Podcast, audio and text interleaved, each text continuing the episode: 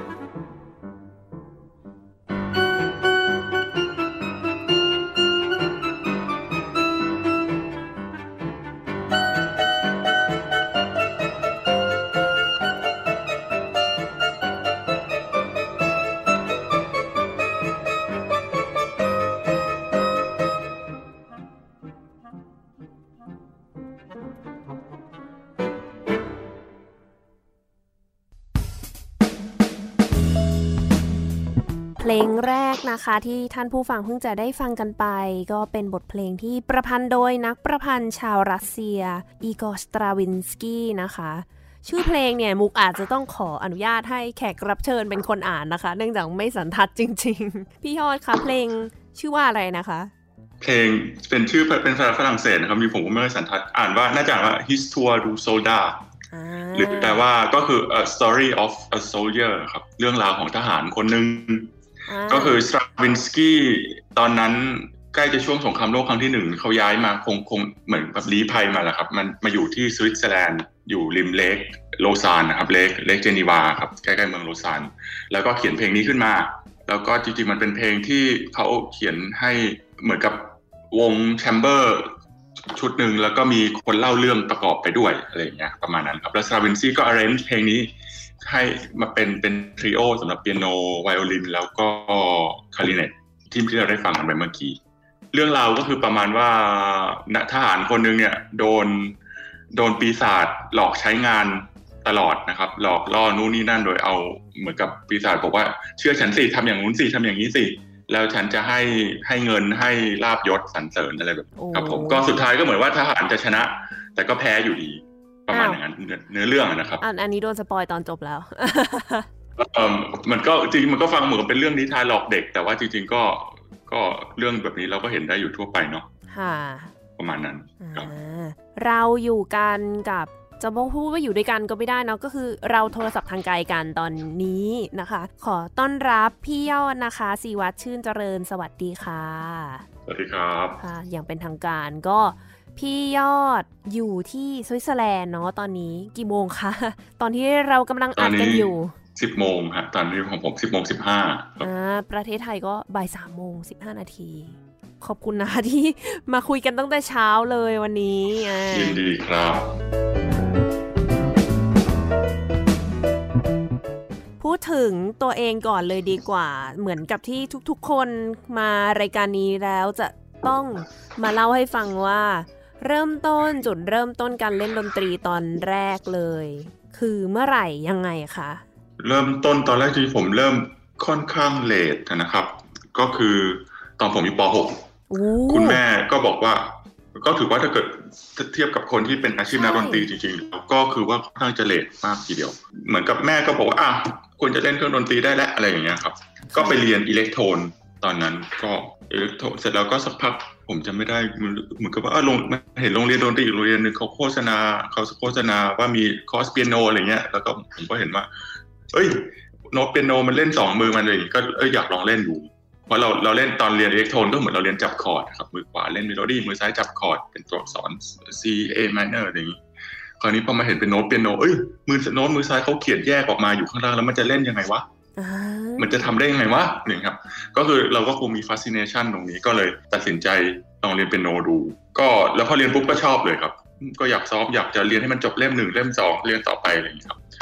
ก็เรียนจริงจังมาตลอดพอย้ายจากพอมาเรียนมปลายที่โรงเรียนที่กรุงเทพนะครับ ที่บ้านเออที่บ้านเขาก็เห็นชอบก็อยากให้ส่งให้เรียนกับอาจารย์ที่จริงจังจริงจังอะไรอย่างนี้ครับ อยู่เตรียมอุดมศึกษาเนาะอยู่โรงเรียนเดียวกันเป็นรุ่นพี่รุ่นพี่ อ่าใช่ครับ แต่จริงๆก็คือเข้าเตรียมได้เพราะว่าตอนนั้นพอผมเล่นเริ่มเล่นเป็นโนตอนที่ตอนป .6 แล้วก็ตัดสินใจเล่นฟลูตด้วย ก็คือเล่นฟลูตในวง ไม่ได้ไม่ได้เล่นในวงครับเล่นฟลูตในวง แล้วก็เอาฟลูตนี่แหละมาสอบเข้าวงโยที่เตรียม ก็คือเข้าเตรียมได้เพราะฟลูตนะครับแล้วก็เรียน แต่ว่าก็เรียนเป็นเล่นเป็นโนมาตลอดเรื่อยๆจริงก็เปลี่ยนจากอาจารย์อัศยุทธแต่อาจารย์เขาลาไปเรียนเมืองนอกผมไปเรียนกับพี่ก็ไปเรียนกับแดนจุนโคมัตสึก็โชคดีที่ได้เรียนกับอาจารย์ดีๆที่ไทยมาตลอดนะครับ แล้วก็ซ้อมมาตลอดแต่ว่าเอ่อตอนนั้นก็ตัดสินใจเรียนมหาลัยก็เหมือนกับทั่วไปนะครับ ก็เอ้ยเรียนอย่างอื่นดีกว่าในมหาลัยก็ก็เลยเลือกเรียนเศรษฐศาสตร์อ้าวไม่ได้ปริญญาตรีที่ไทยพี่อ๋อไม่ได้เรียนต่อดนตรีนะ ไม่ได้เรียนเอกดนตรีในมหาวิทยาลัย ไม่ได้เรียน ตอนนั้นก็คิดคิดอยู่แต่ว่าก็ เหมือนกับเราก็รู้ว่าเล่นเปียโนตอนนั้นก็เรียนก็เริ่มสอนบ้างนะเสาร์อาทิตย์นะครับสอนเปียโนบ้างแต่เลยก็พอสอนได้เลยก็ที่บ้านเขาก็ปล่อยให้ตัดสินใจเองครับ แต่เราก็คิดคิดว่าเออลองไม่รู้เหมือนกันตอนนานแล้ว ก็เลยเลือกเรียนเศรษฐศาสตร์ไม่ได้ชอบอะไรขนาดนั้นนะครับ แต่รู้สึกว่าเออมันเป็นคณะที่กลางๆดี ก็เกิดได้เอาไปใช้ได้ต่อได้ หรือตอนนั้นถ้าเกิดจะเรียนเรียนหมอหรือเรียนวิศวะหรืออะไรเหมือนกับได้ยินมาว่ามันเรียนหนักมากสอบหนักอะไรไม่ได้ซ้อมเปียโนเลยตอนนั้นเราก็เลือกให้มันเลือกชอยที่มัน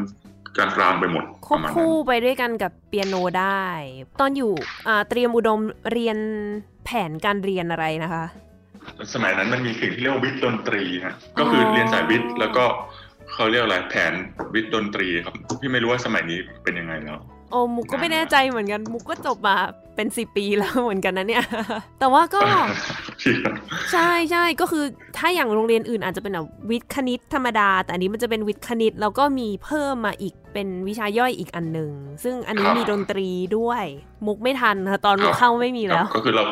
เอามุกไม่ทันนะครับ ไม่ทันก็สนุกดีนะฮะก็คือทั้งห้องวิทย์ดนตรีมันจะมีห้องเดียว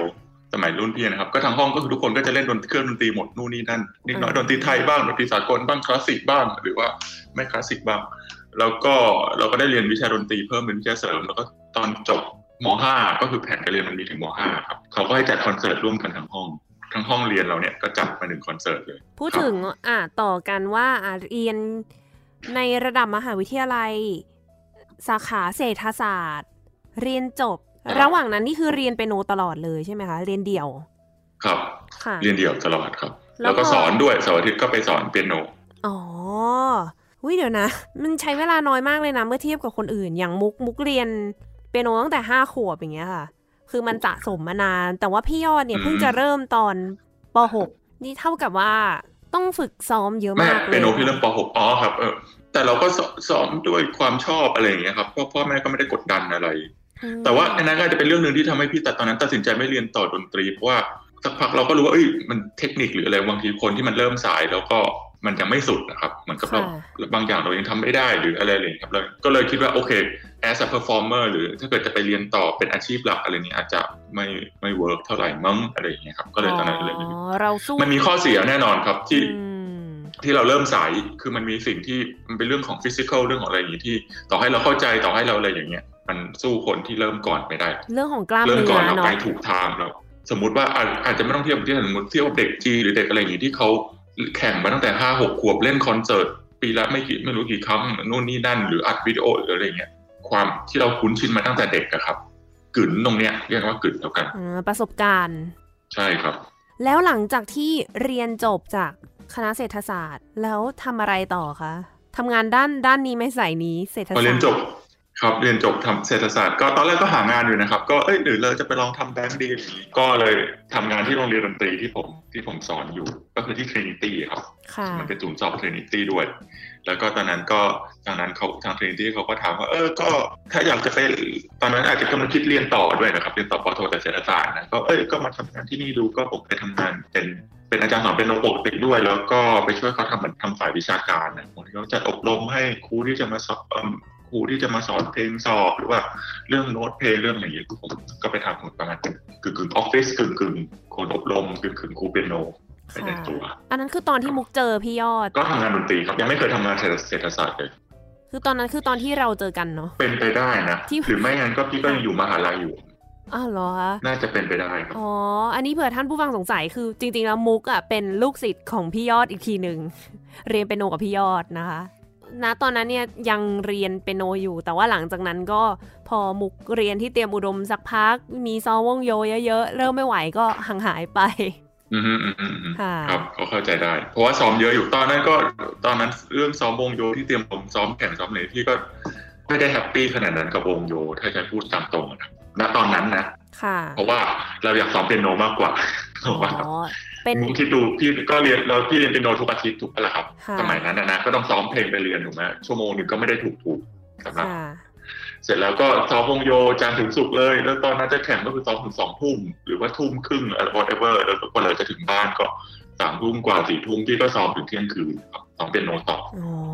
แล้วค่อยขึ้นไปนอนมันหนักเนาะค่ะแล้วหลังจากที่มาทำงานอยู่ที่ Trinity ก็คือ มีแบบได้มองแผนมองอนาคตยังไงต่อคะมาถึงจุดที่ตอนนี้ไปอยู่ที่สวิตเซอร์แลนด์ได้ยังไง ตอนเรียนเศรษฐศาสตร์เมื่อก็แบบใกล้ๆจะเรียนจบครับใกล้จะปีสี่พี่ก็รู้สึกเอ้ยไปเรียนภาษาเยอรมันเยอรมันเล่นๆดีกว่าพี่ก็ไปโรงเรียนภาษาเยอรมันที่เกอเธ่เล่นๆนะครับ ถ้าจะพูดตามว่าอะไรทำให้เราไปเรียนก็คือเราชอบฟังเพลงชูเบิร์ตชอบเล่นด้วยชอบฟังด้วยแล้วก็มีเพลงของชูเบิร์ตเป็นภาษาเยอรมันตอนนี้พอเราพอพี่ไปลองอ่านดูว่าเอ้ยมันเหมือนภาษาคล้ายๆภาษาอังกฤษเลย ถ้าเกิดเราอยากเห็นบางคำเนื้อคำแบบ Erlkönig มีคำว่า Vater มีคำว่า Sohn มีคำว่า Wind อะไรอย่างเงี้ยครับค่ะเหมือนภาษาอังกฤษเลยก็ไปเรียนดีกว่าเผื่อใกล้ๆกัน ก็เรียนแต่เรียนมาตลอด แต่ซึ่งก็พอเป็นเริ่มเรียนเยอรมันก็พบว่ามันยากโคตรยากเลยนะครับแล้วก็เรียนมาตลอดไม่ได้กดดันอะไร ต่อตอนเรียนจบมาปุ๊บทำงาน Trinity ก็ก็ยังเรียนก็ยังไปเรียนภาษาเยอรมันอยู่เรื่อยๆก็ลงไปลงคอร์สตอนนั้นก็เริ่มคิดจะเรียนต่อแล้วครับแต่ไม่ได้เรียนต่อดนตรีนะครับ ก็คิดว่าจะเรียนต่อทางเศรษฐศาสตร์ทางสายที่เรียนมาแล้วก็กลับมาทำงานในแบงค์ที่แบงค์ทำงานแบงค์ก็ทำงานในวอเตอร์เบอร์พาไป Trinity ก็เหมือนเป็นแกลบเยียของเราไป ได้ทำงานได้เก็บตังค์ด้วย ก็เลยตัดสินใจไปเรียนต่อที่สวีเดนครับปอโทจะไปเรียน marketing ตอนนั้นนะครับโอ้มันเป็นคอร์สหนึ่งปีปอโทเรียนจบแล้วเอ้ยจบ เส้นทางดนตรีแล้วก็คือเราต้องไปเรียนต่อเปียโนก็ไม่ได้ซ้อมหรอกพอไปอยู่สวีเดนได้ไม่ถึงสองอาทิตย์อะไรอย่างเงี้ยครับก็รู้สึกเอ้ยไม่ไหวแล้วอยากเล่นเปียโนมากคิดถึงคิดถึงเปียโนมากแล้วจริงๆแล้วก็แอบเอาโน้ตอะไรไปด้วยนิดหน่อยนะครับ ก็เลยไปซื้อเปียโนไฟฟ้าค่ะมาซ้อมที่ห้อง เสร็จแล้วตอนนั้นมีรุ่นพี่คนหนึ่งที่พี่ตั้มชัญญพงศ์อะครับ มุกน่าจะต้องรู้จักค่ะชะตากรรมคล้ายๆกันเขาเรียกชะตาชีวิตไม่ใช่ชะตากรรมก็คือพี่เขาเรียนวิศวะมาวิศวะจุฬาแต่เราเขาก็ไปฝึกงานที่สวิตเซอร์แลนด์ ฝึกงานวิศวะเนี่ยครับแล้วก็พี่เขาก็เอ้ยเออไปถูกโฉลกกับวิธีการเรียนดนตรีกับอาจารย์เปียโนที่นั่นแล้วก็เรียนต่อเรียนต่อปอโทเปียโนที่นั่นเลยโอ้เป็นช่วงเวลาที่เหลื่อมกันนะครับ ผมก็พี่ก็เลยพี่ก็เลยเขียนอีเมลไปหาพี่ตั้มว่าเออพี่ตั้มครับเนี่ยอยากลองดูว่าถ้าจะเรียนต่อเปียโน แต่ผมไม่ได้จบมาเป็นยังไงพี่แนะนำอาจารย์ให้ได้ไหมอะไรอย่างเงี้ยครับที่สวิสที่เมืองเบิร์นค่ะก็คือพี่ตั้มเขาก็เลยแนะนำอาจารย์ให้ก็ไปลองเรียนกับอาจารย์ แล้วก็ลองสอบก็ สอบเข้าได้ แต่ว่าเขาไม่ให้เรียนปอโท เลยครับเพราะเราไม่ได้จบปอตรีมา ไม่ได้จบปอตรีดนตรีมาค่ะก็เลยต้องไปเริ่มเรียนตรีใหม่ที่สวิตเซอร์แลนด์อันนี้ครับคือเมื่อปี 2010 อันนี้คือจบโทที่อันนั้นก็ไม่ได้จบปอโทที่สวีเดนที่สวีเดนอ่าค่ะที่สวีเดนแต่ตอนช่วงจะไปสอบตอนช่วงจะซ้อมตอนติดต่อเนี่ยก็คือกลางๆกลางช่วงการเรียนโทที่ระหว่างที่เรียนอยู่ที่สวีเดนก็คือรู้สึกว่าเออตอนนั้นจากสวีเดนมาสวิตมันบินมาไม่ไกลลอง ถ้าเกิดว่าลองสอบสอบไม่ติดเลยก็ไม่เป็นไรก็เหมือนได้ไปเที่ยวด้วยอะไรอย่างเงี้ยครับค่ะก็เลยติดต่อพี่ตั้มไป แล้วก็อยู่ห้องที่สวีเดนก็ซ้อมซ้อมซ้อมก็เปลี่ยนออกไฟฟ้าไปแล้วก็ไปสอบแต่นั่นแหละครับเขาบอกว่าต้องสอบผ่านนะภาษาโอเค โชคดีด้วยที่เราเรียนผมพี่เรียนภาษาเยอรมันมาก่อน ก็เลยไปถึงนั้นก็เหมือนพูดได้แล้วครับ นิดหน่อย พูดได้ในระดับที่เขาให้แค่เรียนปอตรีได้ เลยได้ไปอยู่ที่สวิตเซอร์แลนด์พี่เนี่ยจริงๆก็มีหลายคนที่เริ่มมาจากสาขาอื่น แล้วก็จับพลัดจับผลูไม่รู้ทำยังไงไป เรียนดนตรีกันได้เนี่ยหลายคนเลย แล้วนี่ก็เป็นอีกคนหนึ่งที่โอ้จากเศรษฐศาสตร์มาเป็นของเรียกว่าจับพลัดต้องเรียกว่าจับพลัดจับผลูใช่ อันนี้คือเรียนเอกการแสดงเปียโนใช่ปะคะก็คือปอตรีใช่ปอตรีคือมันก็ก็คือเรียนเอกเปียโนแหละครับค่ะเปียโนคลาสสิกค่ะครับผมคราวนี้ปอปอก็เรียนจบปอตรีแล้วก็ปอโทจริงๆมันจะเลือกเรียนเอกการแสดงก็ได้ต่อ หรือว่าเลือกเรียนเอกสอนก็ได้โท pedagogy หรือโท performance ประมาณนั้นนะครับ ซึ่งตอนนั้นพี่ก็คิดว่า ถ้าได้จบโทเรื่องการสอนเนี่ยก็สามารถสมัครเป็นครูได้ หรือคือการสมัครเป็นครูเนี่ยเขาจะดูวุฒิว่าเราจบโทการสอนหรือเปล่าแล้วก็ตอนนั้นก็คือเรียนสวิตมันแพงอะไรอย่างเงี้ยครับ ก็ก็อยากจะให้รีบๆจบเร็วๆก็เลยจบตีนี่ปุ๊บก็เลยตกต่อเข้าโทการสอนเลย ไม่มีวุฒิสอนนี่สอนไม่ได้ใช่ไหมคะไม่รู้สอนไม่มีโรงเรียนไหนรับเลยครับ ที่สวิสใช่ครับ อันนี้คือความแตกต่าง ซึ่งน่าจะเป็นประเด็นที่เราเราน่าจะพูดได้ต่อค่ะ หลังจากนี้นะครับครับผมใช่ครับ ซึ่งก็เรียนโทที่เรียนโทการสอนก็จริงๆมันก็คือต้องเรียนเขาเรียกเรียนเรียน private ทุกอาทิตย์เหมือนกันนะครับอาทิตย์ละหนึ่งชั่วโมง เรียนการเล่นเดิมมีครับแล้วก็มี chamber music เหมือนกันอาจจะน้อยกว่าปกติ performance นิดหน่อย แล้วก็ตอนสอบจบก็โทรการสอนรู้สึกต้องเล่น 45 นาที recital จบ อะไรอย่างเงี้ยครับโทร performance เล่น 60 นาทีหรืออะไรประมาณนี้ครับ ก็คือมันก็คือเราก็ต้องซ้อมอยู่ดีแหละ ประมาณนั้น ครับผมก็เลยคิดว่าเออเราก็เลือกเรียนโทเนี่ยก็ประหยัดตังค์ด้วยหมายถึงว่าจบเป็นแพ็กเกจไปเลย แล้วก็ไม่ยืดเยื้อแล้วพอหลังจากเรียนโทจบแล้วทำอะไรต่อคะเรียนต่อเลยไหมหรือว่าทำงานยังไงต่อตอนนั้นก็คิดเรื่องเรียนต่ออยู่แล้วก็อาจารย์อาจารย์เปียโนที่เป็นอาจารย์พี่ตั้มด้วยนะครับเขาก็บอกว่า you คิดถึงเรื่องการเรียนด็อกเตอร์ไว้ก็ดีนะ เพราะว่าคนมันเรียนน้อย ที่ในสาขาเนี้ยหมายถึงด็อกเตอร์ด็อกเตอร์แบบ PhD นะครับไม่ไม่ไม่ไม่ใช่ Doctor of Music นะครับไม่ใช่ด็อกเตอร์เรื่องการเล่นพูดง่ายๆด็อกเตอร์เรื่อง PhD musicology อะไรเงี้ยแล้วก็ตอนนั้นที่มหาลัยเบิร์น University of Bern เขาก็มีโปรแกรมให้เรียน พี่ก็เลยเออลองไป enroll ดูก็ลองลองไปเริ่มเรียนดู แล้วประกอบกับตอนนั้นใกล้ ๆ กันปุ๊บก็คือได้งานพอดีที่โรงดนตรีที่หนึ่งในสวิสค่ะครับอันนี้คือ ของระดับปริญญาเอกมันคือเป็นเอกอะไรนะคะ มันคือเอกมิวสิคโลจีแหละครับก็คือดนตรีดนตรีวิทยาวิทยาใช่นี่พยายามคิดว่ามันเป็นเดี๋ยวนะดนตรีวิทยาดนตรีศึกษางงดนตรีวิทยามันก็ไม่ได้เกี่ยวอะไรกับเครื่องเล่นอะไรเลย ก็เราก็เราก็ research เรื่องที่เราสนใจไป แล้วก็ได้งานที่โรงเรียนดนตรีพอดี เสร็จแล้วก็ก็ก็ทำงานนี้มาตลอดก็ เลยนะเพราะตอนแรกก็ได้งานโรงเรียนดนตรีบ้านนอกหน่อยก็ขยับเข้ามาในเมือง ตอนนี้พี่ก็สอนอยู่ที่สองที่คือที่ในเมืองซูริกโรงเรียนดนตรีในเมืองเบิร์นใกล้ๆเบิร์นนะครับ รู้หรือไม่กับนัฐธาควรขจร รู้หรือไม่ โมซาร์ทจัดงานศพให้นกด้วยนะ โมซาร์ทนักประพันธ์ชาวออสเตรียชื่อดังของโลก ได้ ซื้อนกตัวหนึ่ง นก starling หรือว่านกกิ้งโครงนะคะ กลับมาจากร้านขายสัตว์เลี้ยงแห่งหนึ่งในกรุงเวียนนา โดยที่เจ้านกตัวนี้เนี่ยมีความสามารถในการเลียนเสียงได้อย่างยอดเยี่ยม เจ้า starling ของโมซาร์ทเนี่ยก็มักจะร้องเพลงเปียโนคอนแชร์โตหมายเลข 17 ในบันไดเสียง G major อยู่เรื่อยๆเลย โมซาร์ทรักเจ้านก starling ของเขามาก ถึงขนาดที่ว่าตอนที่ นก starling ตัวนี้จากไป ก็มีการจัดงานศพอย่างยิ่งใหญ่ ทั้งมีการจ้างขบวนแห่ศพที่สวมผ้าสวมผ้าคลุมหน้าเดินขบวน มีการร้องเพลงบทสวด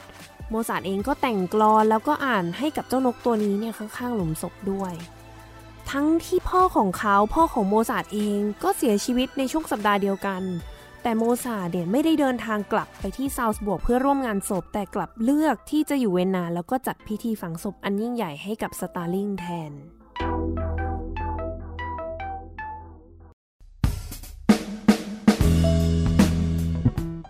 เกาะกระแสกันหน่อยกับการย้ายประเทศเนาะว่าแบบโอ้ยถ้า อยากจะไปเป็นครูสอนดนตรีบ้างเนี้ยแบบเออฉันพอจะเล่นดนตรีได้นิดหน่อย หรือว่าแม้กระทั่งนักเรียนดนตรีที่ตอนนี้เรียนอยู่ หรือว่าเพิ่งจะจบใหม่ อาจจะอยากไปทำงานอยู่ที่ยุโรป พี่ยอดน่าจะมีหนทาง แล้วก็แนะนำได้มูว่าเล่าตั้งแต่การเรียนเลยก็ได้นะคะ ว่าแบบตอนเรียนเพดากจีเรียนอะไรบ้าง แล้วก็พอมาสมัครสอบเป็นครูแล้วเนี่ยมันเป็นยังไง พี่ว่า pedagogy เป็นโปรแกรมการเรียนที่ดีนะครับปอโทสำหรับปอโท pedagogy สำหรับนักดนตรีที่จะทำไปเป็นอาชีพครู เพราะว่าเพราะว่าตอนเราสอนที่ไทยหรืออะไรเงี้ยก็คือเราก็สอนจากประสบการณ์เราเอง เราเล่นมาอย่างไรเราก็สอนไปแบบนั้นคือคืออาชีพครูเป็นอาชีพที่จริง ๆ การแลกเปลี่ยนในหน้างานของเราเนี่ยมันเกิดขึ้นน้อยมากเพราะต่างคนก็สอนคลาสตัวเองไปถูกไหมครับ แล้วก็ไม่ได้เราก็ไม่ได้คนก็คือคุยกันได้แหละว่าสอนยังไง แต่ว่าเราไม่ ไม่ได้ไม่ได้มีการแลกเปลี่ยนเครื่องมือเครื่องไม้เครื่องมือความคิดอะไรที่แบบเกิดขึ้นได้แบบบ่อย ๆ ขนาดนั้น ในโปรแกรม pedagogy มันก็จะมีวิธีเราจะได้ฝึกสอนนะครับ ก็คือคนที่เรียนคนที่เรียนจะเป็นครูเปียโนด้วยกันเนี่ยจะอยู่กลุ่มเดียวกัน แล้วก็มีอาจารย์ที่เป็นครูเปียโนเนี่ยมาดูเราสอน เราจะต้องหานักเรียนมาแล้วก็สอนให้เขาดูนึกออกไหมครับ ก็คือนักเรียนก็จะมามามาหาเราที่มหาลัยเนี่ยแหละแล้วเราก็สอนนักเรียนคนเนี้ยแล้วตอนระหว่างที่เราสอนเนี่ยอาจารย์ของเราก็ดูเราสอน เสร็จแล้วเขาก็จะคอมเมนต์ ซึ่งนักเรียนเนี่ยก็จะอยู่กับเราเทอมครึ่งสองเทอมปีหนึ่งครับคือนักเรียนคนเดิมตลอดเลยเนี่ย เพราะฉะนั้นเหมือนกับว่าเหมือนกับว่าเหมือนพี่เข้าใจว่าสมมติเป็นเราเรียนหมอเนี่ยก่อนที่จะเป็นหมอจริงๆเนี่ยก็คือเราก็ต้องเดินไปรักษาคนไข้แล้วก็มีอาจารย์หมอมาเช็คเราอีกทีหนึ่งว่ารู้ทำอย่างนี้ทำทำไมหรือเพดาโกจีก็จะมีมีประสบการณ์คล้ายๆอย่างนี้ฝึกงานนั่นเองฝึกสอบใช่ครับ อันนี้คือกับอาจารย์ตัวเอง แล้วหลังจากนั้นเราก็จะต้องไปฝึกสอนในโรงเรียนดนตรีอีก เหมือนกันก็คือเป็นเป็นเป็นภาคบังคับ ก็คือเราก็ต้องไปหาอาจารย์ที่เขาเป็นอาจารย์เปียโนอยู่แล้วในโรงเรียนดนตรีต่างๆเนี่ยแล้วก็ขอฉันไปฝึกสอนกับคุณได้ไหมเทอมหนึ่งเขาก็จะก็จะคล้ายๆกันนะครับ ก็คือเราสอนแล้วอาจารย์เขาก็จะนั่งดูเพราะสมมติเขาก็จะให้เราสอนนักเรียน A B C ของเขาอาจจะสิบนาทีทุกทุกครับสิบนาทีคือเราดูเขาสอนก่อน แล้วหลังจากนั้นก็อะยูมาคอนติเนียต่อซิจากที่ชั้นหรืออะหรือว่ายูรับหน้าที่สอนแบบฝึกหัดนี้ไป แต่เขานั่งดูเรานะครับ แล้วก็จด ทำรายงานแล้วก็อะไรอย่างเงี้ยครับจดรายงานรายงานบอกเราว่า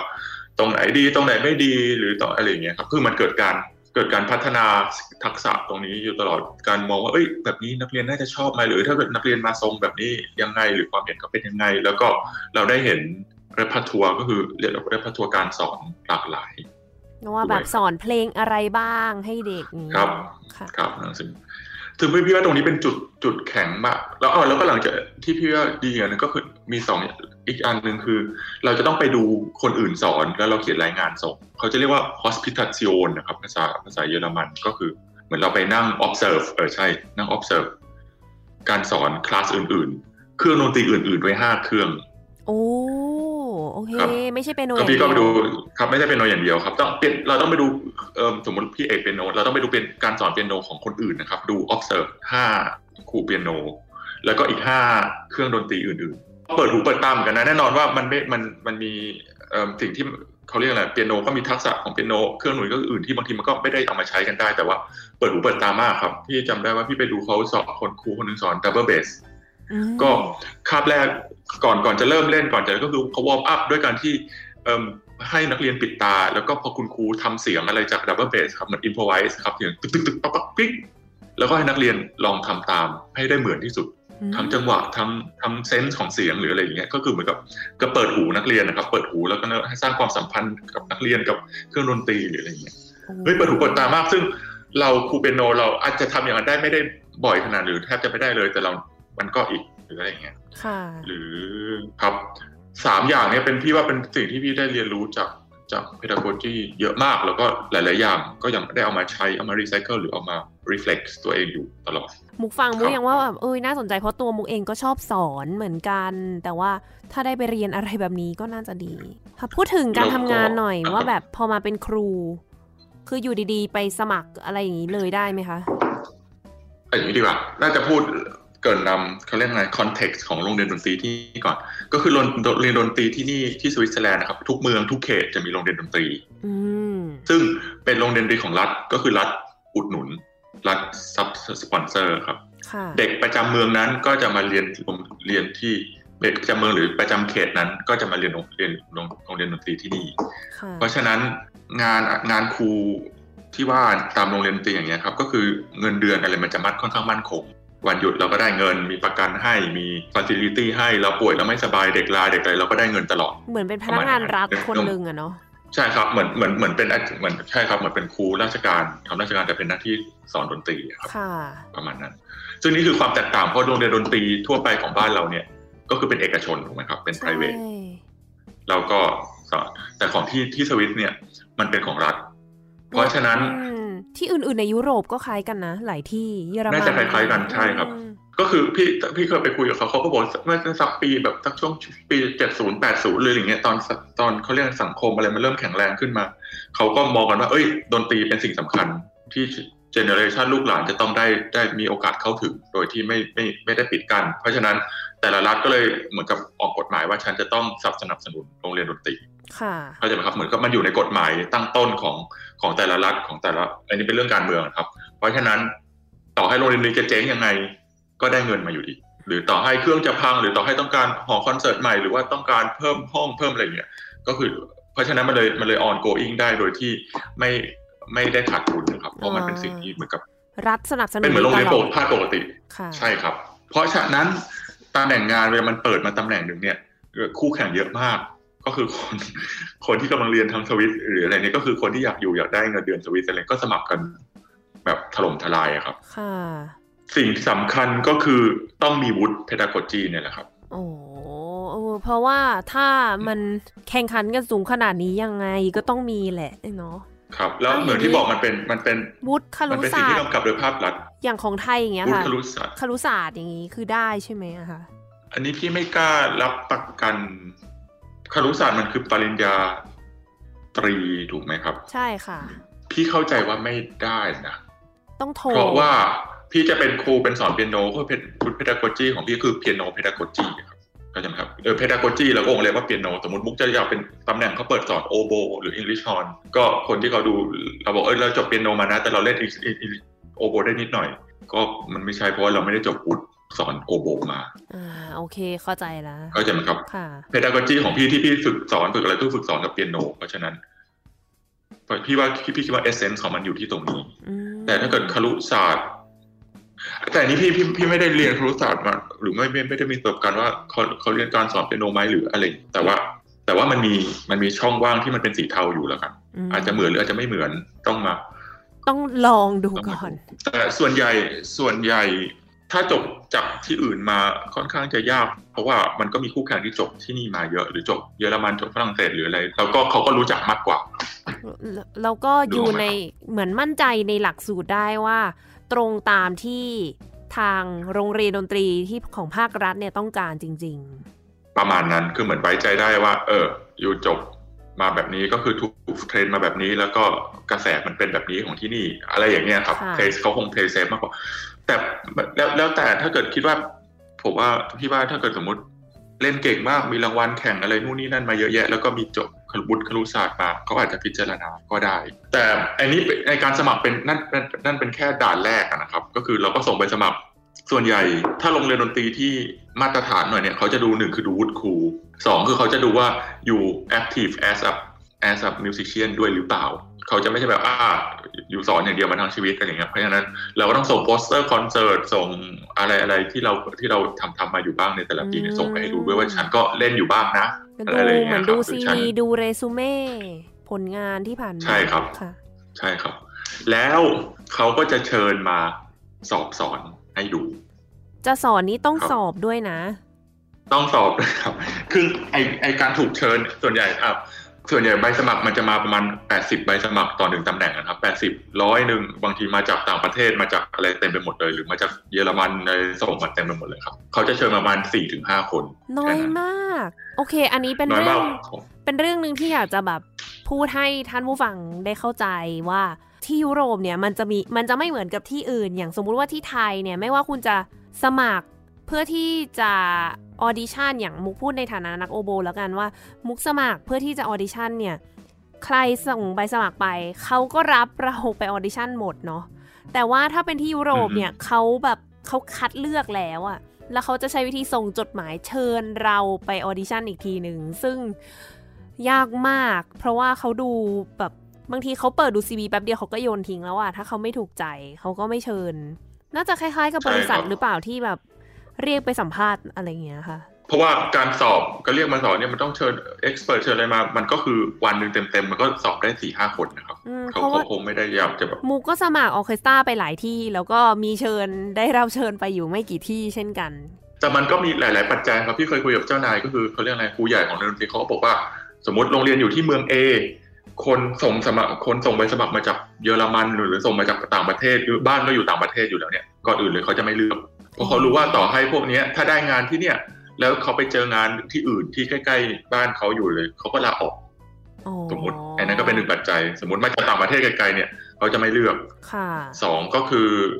คือมันก็แล้วแต่ครับมันคือแล้วแต่ทามิ่งว่าตอนนั้นมีอะไรมาให้เขาเลือกบ้าง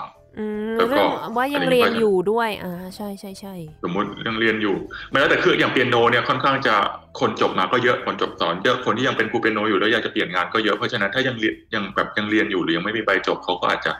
ยังไม่นั่นหรืออะไรอย่างเงี้ยครับ แต่พวกพี่ก็เคยได้ยินอย่างโอหรือกีตาร์หรืออะไรก็มีเพื่อนที่พี่แบบเอ้ยยังยังไม่ได้สอบจบเลยที่มหาลัยแต่ก็ได้งานแล้วเขาก็จะเชิญมาเสร็จแล้วก็เชิญมาสอบสอน ซึ่งไอการสอบสอนเนี่ยก็เปิดหูเปิดตาพี่เหมือนกันเพราะว่า ตอนแรกที่ไทยก็คือ เอ้ย ถ้าอยากสอนเปียโน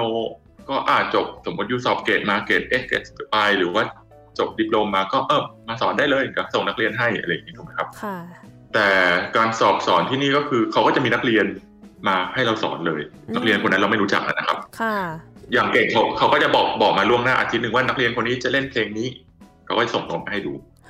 แล้วก็อีกเรื่องอย่างที่หนึ่งตอนที่ซูริกที่พี่ไปสอบก็คือ นักเรียนจะเล่นเพลงนี้ บวกกับที่เวลาที่เหลือ you ต้องเอาเพลงใหม่ของ you เนี่ยเริ่มไปเขาเริ่มไป introduce ให้นักเรียนฟังด้วยให้นักเรียนดูว่า you จะเริ่มสอนเพลงใหม่เขายังไง อ๋อ ก็คือแบบว่าเหมือนกับสอนจริง ๆ เลยว่าโอเค เราจะมาเริ่มเพลงใหม่กันนะคะ นักเรียนวันนี้ ดูมือซ้ายมือขวาที่อะไรอย่างเงี้ยครับ หรือว่ารู้จักเพลงนี้รู้จักอะไรอย่างเงี้ยคือดูเกิดการการว่าเราเห็นนักเรียนเราดูทรงนักเรียนแล้วเราปรับกับเข้านักเรียน ยากนะ เพราะว่ากรรมการนั่งอยู่สี่ห้าคนเลยครับ เด็กเองก็เกรงเด็กเด็กที่มาเรียนเองก็เกรงเพราะว่า เออแต่ก็โอเค มันก็ไม่ได้เกี่ยวกับเด็กเราเองก็โคตรเก่งเลย เพราะว่าเราก็เพิ่งรู้จักเด็กตอนนั้นก็ไปถามว่าชื่ออะไรคะเออกี่ขวบแล้วครับ อ่าเริ่มเลยลองเล่นอะไรอย่างเงี้ยครับ โอ้ยนึกถึงตอนตัวเองเลยอะเพราะว่าเพราะว่าที่มหาลัยมุกตอนนั้นเขาก็มีเปิดรับอาจารย์ใหม่ ซึ่งต้องสอบแบบนี้เหมือนกัน แต่ว่าเหมือนจะยากกว่า ตรงที่ว่าอาจารย์ตอนนั้นเป็นอาจารย์คาริเนต งงอะมุกโอโบไปเกี่ยวอะไร คืออาจารย์คาริเนตอะเขาต้องเล่น recital ก็คือแสดงคอนเสิร์ตชั่วโมงหนึ่งนะฮะพอแสดงคอนเสิร์ตเสร็จเขาจะต้องสอน ซึ่งสิ่งที่เขาต้องสอนน่ะสำหรับเด็กคาริเนตคือเพลงโซโล่เด็กคาริเนตเพลงหนึ่งแล้วก็มีสอนพวกโน้ตในออเคสตราพวกที่เป็น excerpt สำหรับการโซโล่คาริเนตและที่ peak สุดคือสอน chamber music สอนวง คือเหมือนกับว่าอาจารย์คนหนึ่งต้องสอนได้ทุกอย่าง นั่นก็เลยเป็นที่มาว่ามุกอะต้องไปเล่นให้เขาเหมือนกัน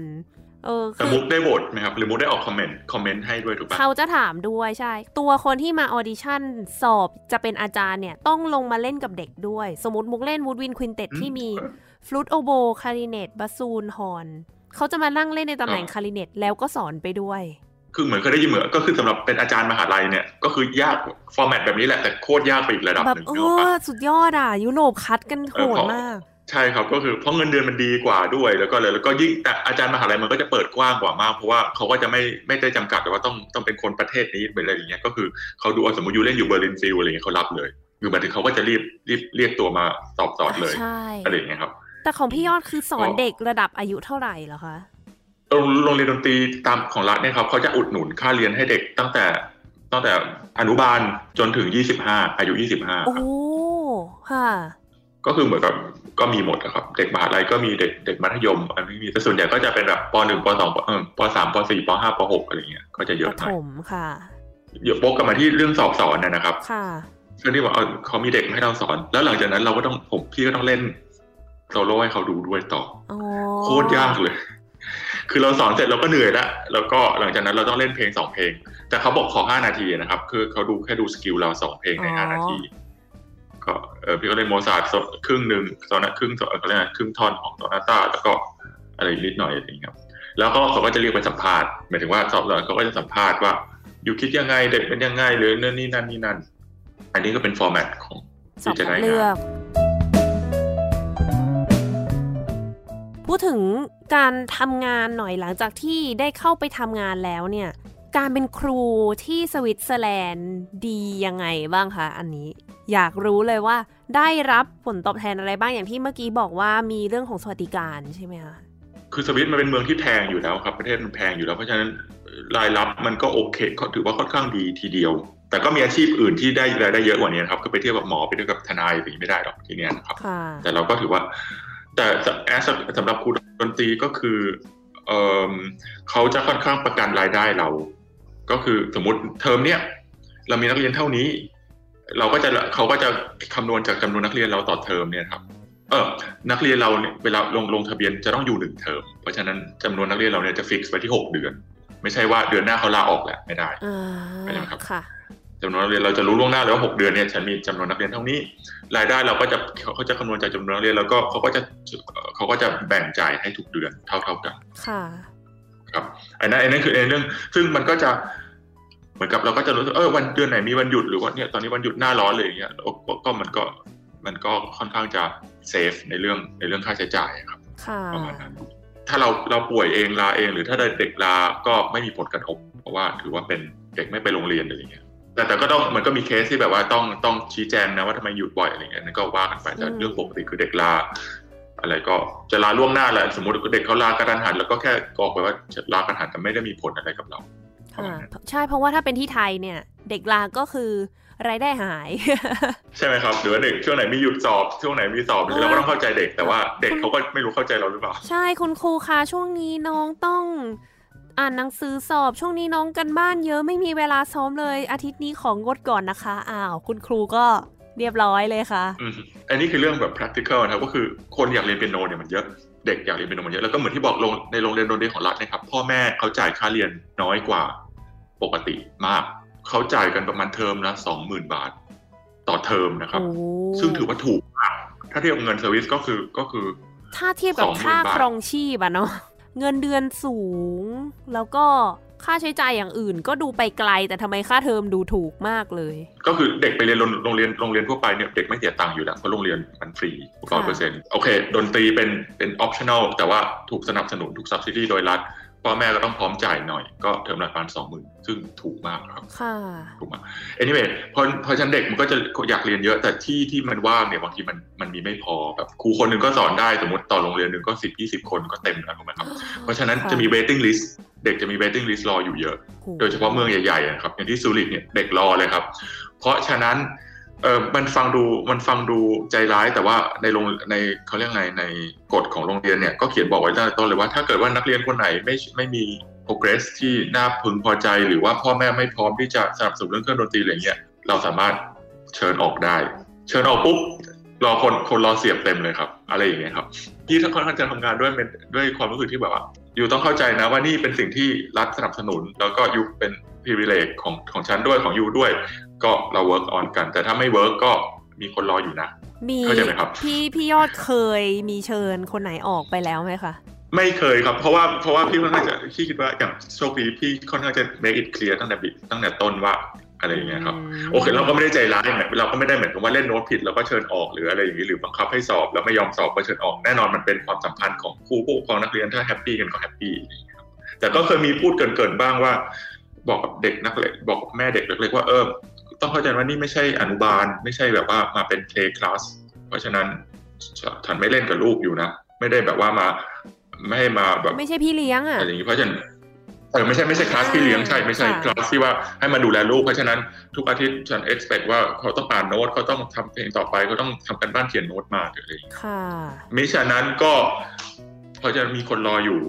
อะไรอย่างเงี้ยประมาณนี้ซึ่งก็จริง อันนี้ก็จะเป็นค่อนข้างจะเป็นเขาเรียกเป็น เอ่อ luxury situation ของพี่ของอาชีพครูที่นี่ครับครูเปียโนนะอุ้ยคือดูที่สวิสดูให้ความสำคัญมากเลยนะทางนั้นนะดูมีมี power เออก็เหมือนกับมันก็แฟร์ๆนะครับเนอะปะคือเราก็ไม่ได้สามารถไป abuse power อะไรได้คือ เอ้ย ที่นี่อย่างที่เห็นที่ไทยเนี่ยเขาอัดวิดีโอน้องๆ ลง Facebook ลงอะไรกันเยอะแยะ แล้วแต่จะที่นี่ไม่ได้เลยนะครับ แบบว่า อัดวิดีโอลูกฉันมาลง Facebook ถ่ายรูปลูกมาลง Facebook อะไรอย่างเงี้ยครับ คือมันมีเรื่องกฎเรื่องอะไรอย่างเงี้ยมันก็ค่อนข้างจะมันมีกฎหมายเรื่องการห้ามถ่ายรูปเด็กอะไรเงี้ยเยอะมากเลยอะ คือหมายถึงว่าแค่บางทีเดินเดินอยู่สวนสาธารณะเจอเด็กน่ารักแล้วถ่ายรูปเนี่ยโดนฟ้องแน่นทีที่ยุโรปอะไรอย่างนั้น ใช่ครับใช่ครับ ก็คือมันมันจะเป็นอีกเหมือนเรื่องเรื่องสิทธิ์ของเด็กเรื่องหนึ่งซึ่งก็เป็นเป็นเรื่องที่เราต้องระวังเหมือนกันคือบางทีบางบางในบางเรื่องพี่ก็รู้สึกว่าสปอยเยอะเหมือนกันอย่างเช่น เขาบอกว่าเอ่ออันนี้เป็นกฎหมายแต่ว่าพี่คิดว่าไม่น่าใช่แต่เขาก็เป็นเหมือนสมมติว่าเราสอนเปียโนเนี่ยเราจะไปจับมือเด็กสมมติว่านี่นะหรือว่าข้อมืออะไรเนี่ยก่อนจับต่อให้เป็นเด็กเราต้องขออนุญาตก่อนเราต้องพูดว่า เอ้ยขอโทษนะขอฉันจับได้ไหมอะไรอย่างเงี้ยครับก็เป็นเป็นเป็น manner ที่จรรยาบรรณครูประมาณนั้น ซึ่งโดย common sense หรือว่าเฮ้ยจะไปพูดทุกรอบมันก็ดูงงๆเด็กเขาก็เข้าอะไรอย่างเงี้ยก็เป็นเรื่องนานาจิตตังแต่มันก็จะมีรายละเอียดเล็กน้อยตรงนี้ ค่ะแล้วก็เอ่อ facility ที่ว่าดีอีกอย่างหนึ่งก็คือเรื่องเหมือนที่บอกเรื่องอย่างโรงเรียนดนตรีมันเป็นของรัฐสนับสนุนเนี่ย กิจกรรมคอนเสิร์ตนักเรียนหรืออะไรเงี้ย มันค่อนข้างจะมีให้ลองทำเยอะ อย่างเช่น โรงเรียนอันหนึ่งที่พี่สอนเนี่ยที่โรงเรียนที่พี่สอนที่หนึ่งที่ใกล้เบิร์นทุกเทอมเขาจะมีเทอมละครั้งให้เด็กเราเนี่ยครับ ไปเล่นคอนแชร์โตกับวง string quartet หรือ string quintet ของ string quintet เนี่ยเป็นเป็นวงที่คุณครูของโรงเรียนเนี่ยมาเล่นเหมือนเล่น accom ให้ครับ แล้วเด็กเนี่ยสามารถเลือก concerto ไปเล่นได้ก็คือไปเล่นเหมือนเหมือนเป็น concertoอ่าเล่นโซโล่เด็กจะมีโอกาสได้โซโล่โดยที่มีวงของคุณครูมาเล่นประกอบใช่ให้ใช่ครับเออไม่ใช่วงออเคสตราครับแต่เป็นวง quartet ก็คือเป็นเหมือนกับ evening with a เป็นเอ่อ quartet accompany เราก็สามารถเลือกได้เออเด็กคนไหนหน่วยก้านดีหน่อย เลือกไปหนึ่งท่อนท่อนช้าก็ได้เลยครับ แล้วก็ส่งรายชื่อไปค่ะ เขาก็จะอะไรอย่างนี้ครับ ก็เป็นโอกาสซึ่งเราก็ไม่ต้องเสียตังค์เพิ่ม เด็กก็ไม่ต้องเสียตังค์เพิ่ม เรื่องเล่านักดนตรี ก็ไหนๆเริ่มได้แชร์เรื่องวิธีการสอนเรื่องการเรียนการอะไรอย่างนี้ก็ขอเล่าเกร็ดเล็กเกร็ดน้อยกับนักเรียนคนหนึ่งอะนะครับ ก็เราได้เห็นว่าเด็กสวิสเนี่ยจริงๆเขาเป็นเด็กที่เด็กยุโรปทั่วไปนะกล้าพูดกล้าถาม ไม่กลัวคนไม่อะไรอย่างเงี้ยตอนนั้นพี่สอนน้องน่าเขาน่าจะประมาณปสอง แล้วก็ตอนนั้นพี่ต้องเปิดให้เขาดูจากใน YouTube น่าจะเป็นประมาณเป็นเพลงดิสนีย์หรืออะไรอย่างเงี้ยครับก็เลยก็เปิดเลยรู้จักตัวละครที่ไหมแล้วก็กดแล้วก็กดมือถือเรา YouTube แน่นอนเราก็ต้องปลดล็อกก่อนนะครับปลดล็อกปลดล็อกแล้วก็ให้เขาดูแล้วก็จบไป เสร็จแล้วก็อาทิตย์ถัดมาก็น้องเขามาเรียนใหม่เหมือนเดิมพี่ก็บอกว่าเอ้ยซ้อมวอร์มมือไปนะครับเดี๋ยวไปขอขอไปเข้าห้องน้ำก่อน แล้วเราผมพี่ก็วางเราก็วางมือถืออยู่ที่เปียโนอยู่แล้วก็ไปเข้าห้องน้ำกลับมาปุ๊บเด็กเขาก็มาบอกยื่นมือถือให้บอก คุณครูเนี่ย เนี่ยอาทิตย์ที่แล้วเพื่อนแนะนำเกมนี้มาสนุกบ้างในฉันลงให้แหละอ้าวอย่างนี้ก็ได้เหรอแล้วก็แล้วเกมอะไร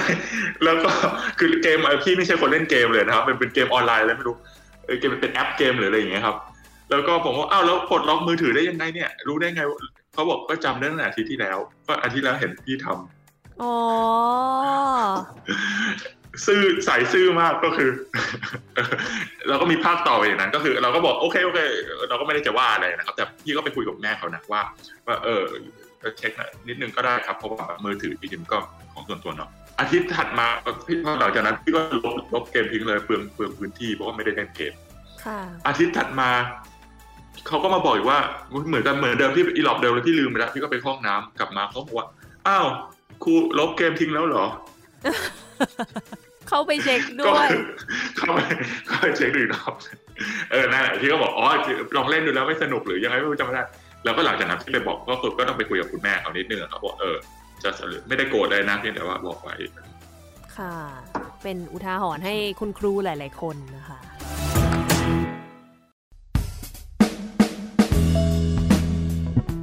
พูดถึงสถานการณ์ในปัจจุบันหน่อย ตอนนี้ที่มีโควิดกันอยู่เนี่ย ทางที่สวิสมีการปรับตัว แล้วก็คุณครูตอนนี้ใช้ชีวิตกันยังไงบ้างคะ ตอนนี้สวิตดีขึ้นเยอะแล้วครับ แทบจะทุกคนได้แทบจะได้ฉีดวัคซีนกันหมดแล้วหรืออะไรอย่างเงี้ยครับ แล้วก็โอ้เออเพิ่งอาทิตย์นี้เองของเมืองเบิร์นก็คือไม่ต้องสอนใส่มาสก์แล้วก็ได้จะใส่ก็ได้ไม่ใส่ก็ได้โอ้จริงเหครอนอเสิร์ตคะก็แต่มันแล้วแต่เมืองนะคือสวิตมันจะแบ่งแบ่งการปกครองเป็นเมืองเป็นจังหวัดนะครับค่ะหรือตอนนี้ในสวิตคือคอนเสิร์ตกลับมาจัดได้ปกติแล้วครับ ไม่จำกัดจำนวนคนด้วยถ้าจะไม่ผิด แล้วเมื่อเดือนที่แล้ว ก็โอเปร่าคอนเสิร์ตจัดได้ปกติพี่ก็ไม่ถอดหน้ากากปะคะสองคนดู ไม่ไม่ครับ คนดูใส่ คนดูใส่ใช่อ๋อแต่คนเล่นคไม่นต้ดูองใส่หน้ากากคนเล่นไม่ต้องแต่พวกตัวประกอบหรือพวกคอรัสใส่ประมาณนั้นนะครับอ๋อคนเล่นแล้วแต่วงเหมือนกันว่ะออร์เคสตราบางวงถ้าพี่เคยพี่เห็นเพราะว่าคนคนเล่นไวโอลิน คนที่ไม่ได้ขึ้นเล่นเครื่องเป่าครับ ก็ใส่หน้ากากอยู่อ๋อแต่ว่าอันนั้นก็ make ไอ้ sense อยู่มูว่าอันนั้นโอเคตรงที่ว่าคนเล่นเครื่องสายมันอยู่ใกล้เครื่องเป่า เพราะว่าคนเล่นเครื่องเป่าเป่ายังไงอะไอตัวละอองมันไปไม่ถึงคนฟังอยู่แล้ว ครับค่ะครับครับประมาณเออมันก็มีมันก็มีเขาเรียกมีวิธีการมาบังคับอยู่นิดหน่อยอะไรเงี้ยแต่ว่ามันก็ค่อยๆค่อยๆเปิดเปิดแล้ว แต่ย้อนกลับไปกลับไปตอนที่เอ่อ โคโรนาระโควิดระบาดตอนแรก ๆ เลยครับ ในยุโรปมันค่อนข้างจะแรงกว่าที่ไทยเยอะก็คือ ล็อกดาวน์กันทั้งหมด นู่นนี่นั่น พี่โชคดีพี่คิดว่าพี่โชคดีที่เขาให้เราสอนออนไลน์ ตอนนั้นที่พี่จะต้องสอนจริงๆครับ อยู่ประมาณเดือนเดียวเองครับหรอที่ต้อคะงต้องสอนออนไลน์ใช่ เพราะว่าตอนแรกพอมันเริ่มล็อกดาวน์ตุ้มกว่าทุกอย่างมันจะเคลียร์ครับว่าฉันคุณต้องทำยังไงเด็กต้องทำคือเขาต้องประชุมเขาต้องจัดการเขาต้องอะไรกันเพราะฉะนั้นช่วงนั้นก็คือเหมือนกับเราก็ไม่ต้องทำอะไรไป แต่เหมือนที่บอกเราก็ยังได้เงินเดือนคือเป็นสิ่งที่โชคดีมาก แล้วเขาก็ประกาศมาโอเคณตอนนี้มาตรการออกมาแบบนี้แล้วนะว่าครูต้องสอนออนไลน์ต้องยืนยันตัดตัดตัดตัดแล้วก็ประมาณเดือนหนึ่งก็วันหยุดเลย เหมือนเป็น semester break เลยอ๋อค่ะ แล้วพอมันกลับมาปุ๊บ โรงเรียนดนตรีเขาก็ออกมาตรการมา คือเราก็ไปสอนตามในโรงเรียนได้ปกติ แต่เขาก็จะมีมาตรการว่าห้ามผู้ปกครองเข้ามาในโรงเรียนล้างมือแล้วก็ระยะห่างหรือว่าเปียโนที่โรงเรียนดนตรีที่สอนเปียโนมันจะมีสองตัวเสมอครับเปียโนสองตัวอยู่แล้ว เพราะฉะนั้นเขาก็จะจับเปียโนแยกอะไรเงี้ยที่ก็จะซื้อไม้เหมือนกับเหมือนเป็นไม้ยาวๆมาเอาไว้ชี้โน้ตชี้อะไรอย่างเงี้ยครับ โอ้ค่ะเออก็เราไม่ต้องเข้าไปใกล้เลยนะก็ชี้ชี้ชี้เออถ้าเข้าไปใกล้แล้วก็หลังจากนั้นพอมันมาระบาดรอบสองที่ยุโรปเนี่ย เออเขาก็บังคับให้ใส่แมสทุกที่ตอนนั้น ในที่สาธารณะแล้วก็ในในโรงเรียนด้วยในตอนสอบด้วย จริงอย่างใช่มุกเห็นอย่างที่เยอรมันก็โรงเรียนที่มุกเรียนอยู่ก่อนหน้านี้ค่ะ ที่คาร์ลสรูเออเขาก็สอนทำการเรียนการสอนกันปกติจนมุกงงว่า เอ๊ะ หรือว่าโควิด มันเข้าโรงเรียนดนตรีไม่ได้นะอะไรเงี้ยเออตอนนั้นพี่ก็พี่ก็โชคดีว่าพี่ไม่ได้มีผลไม่แบบไม่ได้ป่วยไม่ได้เลยครับ แต่ก็มีตอนนั้นก็มีคนที่ต้องกักตัวก็มีเหมือนกันบางเคสที่แบบว่าอาจอยู่ดีเด็กลาไปเลยสิบวัน หรือจำเพราะว่ากักตัวเพราะแม่ติดหรือว่าหรือ มันก็มีมันก็มีดราม่าเยอะเหมือนหรือแบบเด็กในคลาสเรียนนะครับเรียกครูติดปุ๊บเด็กทั้งหมดก็ต้องหยุดหรือเด็กคนนึงติดหรืออะไรก็มันก็มีปรับใจแต่ว่า แต่ว่าอ๋อใช่ ถ้าพี่จะเข้าใจไม่ผิดคือ สิ่งที่เขาไม่อยากพยายามไม่ปิดเลยเนี่ยเพราะก็คือปิดโรงเรียน เพราะว่าการที่ปิดโรงเรียนแล้วเนี่ยเด็กมาเรียนไม่ได้เนี่ยมันคือมีผลกระทบกับผู้ปกครองครับ คือผลกระทบมันเป็นวงกว้าง มันต่อกันเป็นเด็กต้องอยู่บ้านใช่แล้วพ่อแม่ก็ต้องคนนึงต้องมาอยู่บ้านแล้วอะไรอย่างเงี้ยครับเขาก็เลยแบบพยายามคีบให้โรงเรียนไม่ไม่ปิด แล้วโรงเรียนดนตรีของพี่โรงเรียนดนตรีเนี่ยมันก็คือผูกอยู่กับโรงเรียนทั่วไป เพราะฉะนั้นโรงเรียนทั่วไปทำยังไง โรงเรียนดนตรีก็ทำอย่างนั้นได้ เด็กไปโรงเรียนโรงทั่วไปได้ ก็เรียนโรงเรียนดนตรีได้ ก็หูเรียกว่าเป็นประเทศที่มีการจัดการที่ดีมากแล้วก็คิดถึงแบบคือไม่ได้คิดแค่ตรงนี้นะ คิดไปถึงข้างหน้า คิดไปในวงกว้างว่ามันมีผลกระทบต่อกันยังไงบ้าง ดีมากๆเลย ถ้าจริงถ้าในช่วงโควิดเนี่ยคนที่ได้รับแอสนักดนตรีที่ได้รับผลกระทบมากกว่าคือนักดนตรีอาชีพ จริงๆ ไอเนี้ยน่าน่าจะมุกน่าอาจจะลองคุยกับปาล์มดูก็ได้ปาล์มเอกชัยครับพี่ปาล์มที่เล่นโซโล่ไอ้นั้นเขาน่าจะให้ให้แบบให้คอมเมนต์ที่ดีว่าว่าเขาจัดการยังไงคือ พวกนี้ก็จะได้ได้เงินอัดอุดหนุนมาเหมือนกันจากเบสออกจากรายได้ของปีก่อนๆหรือของรายของคอนเสิร์ตที่เขาจองไว้ล่วงหน้าก็เราส่งไปให้เมืองได้แล้วเมืองเขาพิจารณาว่าเอออยู่มี engagement ตรงนี้ตรงนี้จริงๆนะแล้วมันต้องขุดแบบเส้นนะเขาก็ส่งคืนกลับมาเป็นเงินให้เท่าไหร่หรืออะไรหรือเขาพิจารณาจากปีปีที่แล้วว่าอยู่มีรายได้ทั้งปี เป็นฟรีแลนซ์ครับเหมือนรับรับงานนู่นนี่นั่น เพราะฉะนั้นปีนี้มันมีโคโรนามาอยู่ต้อง base on รายได้อะไรอย่างเงี้ยครับ ก็ก็ไม่ลำบากน่าจะไม่ลำบากพี่คิดว่าเป็นรัฐบาลที่ช่วยเหลือประชาชนอย่างชาญฉลาดและทั่วถึงจริง ๆ นะคะแต่เขาก็ fight กันนะครับ เพราะว่านักดนตรีตอนนั้นก็คือ fight กันมีองค์กรมีอะไร แบบว่ามีเป็นกลุ่ม Facebook มีอะไร เสียงแรงอยู่อย่างว่ามองเห็นฉันด้วย ฉันฉันทั้งเมืองฉันทำอะไรเท่าไหร่ ให้ contribute culture ให้เมืองอยู่เท่าไหร่แล้วอยู่ดีๆ จะมา แบบว่าไม่ให้เล่นไม่ให้ฉันทำงานอะไรอย่างเงี้ยคือ เสียงมันแรงแล้วเขาก็ฟังนะครับ คือที่นี่มันเป็นอย่างนั้นอย่ารอดูประเทศไทยว่าจริง ๆ ช่วงนี้นักดนตรีก็เริ่มออกมามี มีเอ่อกลุ่มคนที่ออกมาเรียกร้องกันเยอะขึ้น ก็คิดว่าน่าจะมีความเปลี่ยนแปลงอะไรได้บ้างนะคะโอ้ยวันนี้แบบขอบคุณมาก เวลาน้อยไปหน่อย ถ้าแบบมีเวลาเยอะกว่านี้ก็อยากไปนิดแต่ไม่เป็นไรครับไม่สนุกดีแล้วก็ให้คนได้เห็นภาพว่าถ้าอยากจะไปเป็นครูสอนดนตรีในยุโรปเนี่ยจะต้อง มีวุฒิการศึกษาแล้วก็มีอะไรมากน้อยขนาดไหนเพื่อที่จะไปอยู่ตรงนั้น แล้วก็แน่นอนว่าแบบมันน่าไปอยู่จริง ๆ เนาะยังไงวันนี้ขอบคุณพี่ยอดมากที่มาแบ่งปันกันนะคะ ค่ะขอบทเพลงส่งท้ายหนึ่งเพลงให้ท่านผู้ฟังว่าวันนี้ให้ฟังเพลงอะไรกันดี ครับผมก็ส่งท้ายตอนต้นเราได้ฟังเพลงหนึ่งของสตราวินสกี้ไปที่เขาเขียนที่เขาเขียนขึ้นที่ริมเลกเจนีวานะครับ ที่ทะเลสาบตรงนั้นส่งท้ายด้วยทะเลสาบครับทะเลสาบเจนีวาใกล้ๆเมืองโลซานค่ะตอนนั้นที่ส่งท้ายด้วยอีกเพลงหนึ่งที่ถูกเขียนขึ้นที่สวิสเหมือนกันนะครับ ในริมทะเลสาบอีกทะเลสาบหนึ่งซึ่งชื่อว่าทะเลสาบทูนอุ๊ยบางคนอาจจะไม่ค่อยรู้จักแต่เป็นสวยมาก สวยมากที่เห็นครั้งแรกแล้วโอ๊ยสวยมาก ขออนุญาตสวยมากคือแบบ ก็คือเป็นไวโอลินโซนาต้าเบอร์สองของบรามส์ครับอ๋อบรามส์เนี่ยเอ่อจริงอยู่เวียนนาเขาเขาก็เป็น composer ที่ดังแล้ว แล้วก็สมัยนั้นเขาก็คือเขาจะไปพักผ่อนหน้าร้อนในเวียนนาตลอด แล้วอยู่ดีมีเพื่อนเพื่อนคนสวิสเนี่ยครับเชิญมาเอ้ยอยู่ลองมาอยู่ที่ริมทูนดูสิทะเลสาบทูนดู เราว่าสวยบรามส์ก็ต้องว่าสวยถูกไหมครับ ค่ะ